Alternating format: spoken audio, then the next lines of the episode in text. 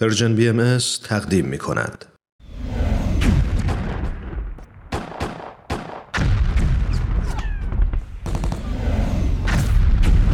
معماران صلح.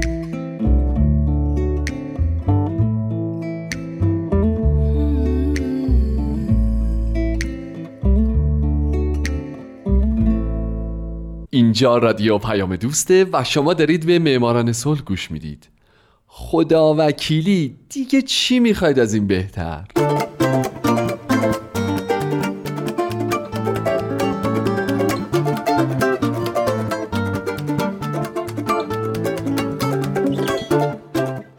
سلام به شما، به معماران صلح خوش اومدید. من در این برنامه به زنان و مردان و شرکت‌ها و مؤسساتی میپردازم که به خاطر فعالیت‌هاشون به نوبل صلح دست پیدا کردن، کسانی که یا تمام زندگیشون رو وقف صلح کردن یا در برهه‌ای از زمان کاری کردند که دنیا برای ما جای امن‌تری بشه. من هومن عبدی از شما میخوام که به معماران صلح شماره سی و یک گوش بدید.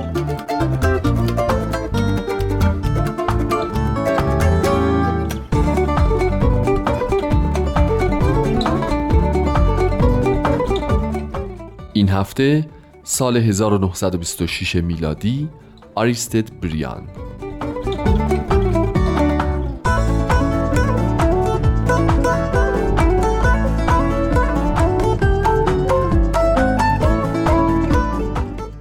هفته قبل اگه یادتون باشه که حتما هست، براتون از گوستاو استرسمن گفتم، یکی از دو برنده جایزه نوبل صلح در سال هزار و نهصد و بیست و شش.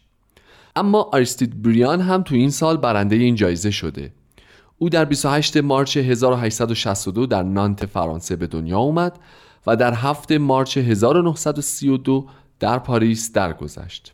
بریاند سالها وزیر امور خارجه فرانسه بوده، نخست وزیر این کشور شده و از اونجایی که به همراه چمبرلن و استرسمن از مبتکران لوکارنو بوده، مثل اون دوتای دیگه برنده جایزه نوبل صلح شده.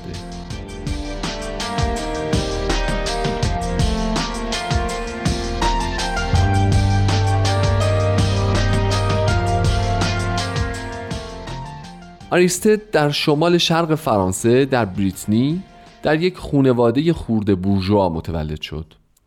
خورد بورژواها یه جورایی طبقه متوسط شهری علانن، یعنی کسایی که با وجود اینکه هم سرمایه دارن هم ابزار تولید، اما مجبورن برای گذران زندگی برای بورژواها که همون طبقه مرفهن کار کنن.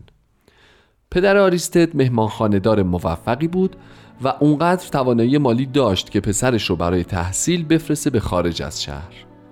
بریاند در نانت به دبیرستان رفت و همونجا با ژول ورن آشنا شد.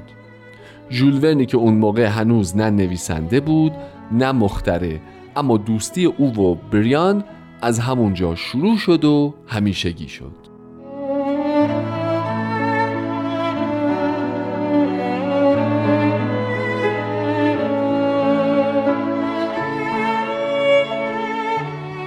رفاقت بین بریاند و ژول ورن اونقدر بود که ژول ورن در یکی از کتابهاش پسر بچه‌ای سیزده ساله رو با نام بریاند توصیف میکنه و میگه او متحور، حاضر جواب، نامرتب، باهوش اما بیمیل به صرف وقت برای مطالعه بود.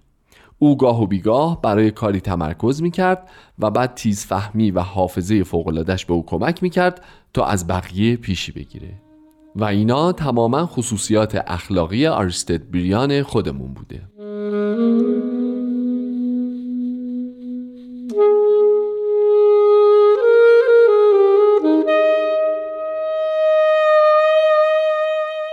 اما اینکه آدم یه دوست درست حسابی مثل ژول ورن نویسنده داشته باشه اصلا دلیل نمیشه که کتاب خونم باشه. بریاند هیچ علاقه‌ای به خوندن کتاب نداشت. اگه قرار بود جایی سخنرانی کنه، هیچ وقت متن سخنرانیش رو از قبل آماده نمی کرد. اما سخنرانی فوق‌العاده در زمان خودش بوده. یه چیز دیگه هم که دربارش میگن اینه که قوه استدلال فوق‌العاده‌ای داشته. اون موقع ها یک کاریکاتور از سیاستمدارای جهان رو کشیده بودن که سعی میکردن مجسمه مارس یا خدای جنگ رو خراب کنن، اما اون وسط مسطا بریاند به تنهایی با خدای جنگ حرف میزده و سعی میکرده که اونو قانع کنه که خودکشی کنه. این کاریکاتور نشون دهنده دو چیزه. یکی مهمترین هدف بریاند در زندگی اجتماعیش، یعنی حذف جنگ از روابط بین‌المللی، و روش او برای این هدف از راه دیپلماسی، قدرت اقناع مشهورش و عادت او در حمله به قلب مشکل به جای پرداختن به حواشی اون.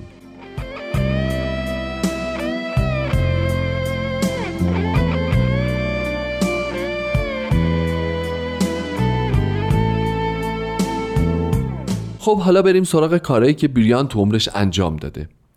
او در رشته حقوق تحصیل میکنه و یه مدت هم به وکالت مشغول میشه، اما وکالت رو به خاطر روزنامه نگاری میذاره کنار و برای نشریه‌های مختلف مشغول به کار میشه. تو بعضیاشون مطلب مینویسه، بعضیاشون رو خودش اداره میکنه و با همکاری چند تا از همکاراش یکی دو تا نشریه هم راه اندازی میکنه. دغدغه اصلی آریسته تو اون زمان حقوق کارگران بوده و اتفاقا بعد از یه سخنرانی هیجان انگیز در حمایت از کارگران در یک کنگره کارگری در نانت تو سال هزار و هشتصد و نود و چهار اونقدر مورد توجه قرار میگیره که میشه رهبر حزب سوسیالیست فرانسه.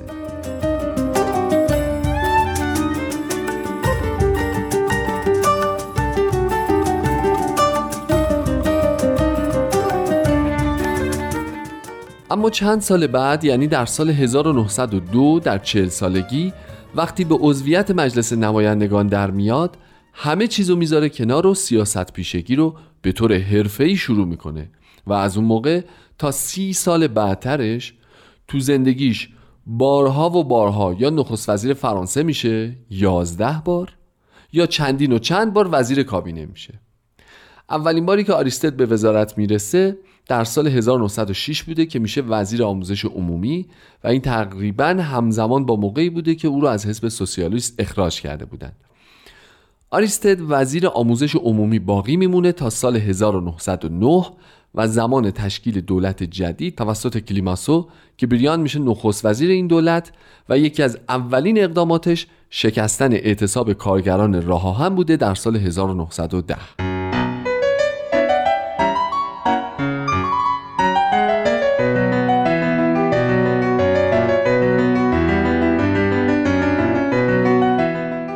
آریستید بریاند یکی از دو برنده جایزه نوبل صلح در سال هزار و نهصد و بیست و شش آدمی بود کاملا ضد جنگ، اما ناچار بود به خاطر جنگ جهانی اول کشورش رو در هجده ماه بحرانی بین اکتبر هزار و نهصد و پانزده تا مارس هزار و نهصد و هفده اداره کنه. در این زمان او استراتژی های زیادی برای شکست ترکیه، بلغارستان و اتریش در زمان جنگ طراحی کرد که خیلی هاشون موفقیت آمیز بود. در اون زمان آریستید ارتش فرانسه رو تقویت کرد و موفق شد متحد جدیدی در جنگ به دست بیاره، ایتالیا. بین سالهای هزار و نهصد و هفده تا بیست و یک بریاند سمتی در دولت نداشت، پس در مذاکرات ورسای که بعد از جنگ انجام شد شرکت نکرد. ولی وقتی در ژانویه هزار و نهصد و بیست و یک برای بار چندم نخست وزیر شد، سعی کرد راه حلی پیدا بکنه برای پرداخت غرامت از طرف آلمان به کشورهای پیروز جنگ. او موفقیتی تو این زمینه کسب نکرد. بعد هم به خاطر اینکه در سال هزار و نهصد و بیست و دو در کن با دیوید لوید جورج نخست وزیر بریتانیا یک قرارداد امنیتی بست، اما نتونست اون رو تو کشورش به تصویب برسونه، از سمت خودش استعفا داد.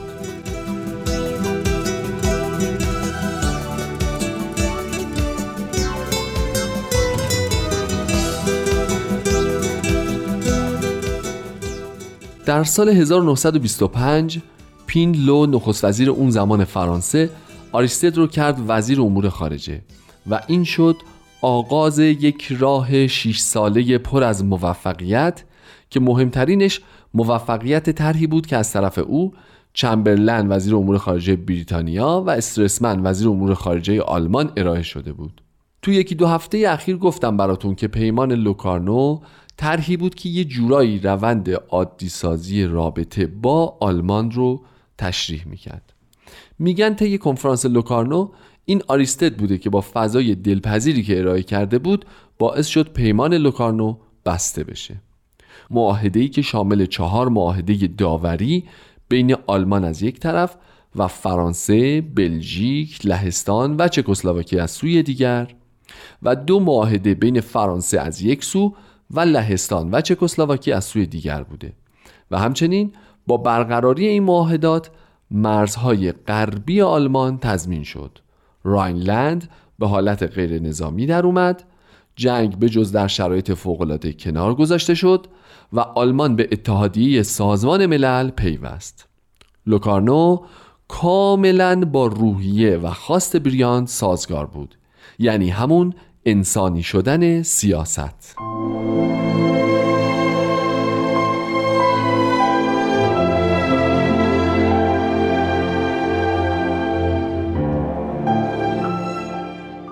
اما این کار تنها کار مهم بریان نبود.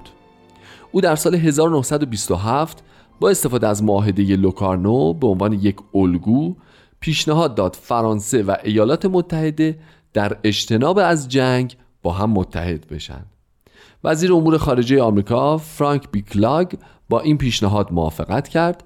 پس اونا موفق شدن در آگوست هزار و نهصد و بیست و هشت یک کنفرانس تشکیل بدن تو پاریس که پانزده کشور تو شرکت کردند و معاهده کلاگ-بریاند رو امضا کردند که معاهده‌ای بود در اجتناب از جنگ.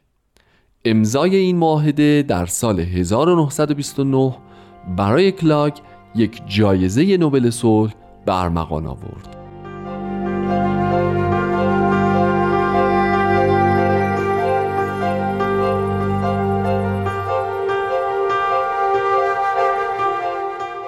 آریستید بریان در طول زندگیش بعد از تالیران بیش از هر دیپلمات دیگه‌ای وزیر امور خارجه فرانسه بود. او با روحیه اخلاق گرانه‌ای که داشت سعی کرد در سیاست بعد از جنگ جهانی اول اعتماد رو جایگزین بدگمانی، قانون رو جایگزین بی‌نظمی و اصلاح نوع بشر رو جایگزین تخریب انسانیت کنه که تا حدود زیادی هم موفق بود. اما مرگ کاملا غیر منتظره او در هفته مارچ هزار و نهصد و سی و دو نذاشت که آریستید بریان بیش از اینها به جهان اون زمان خدمت کند.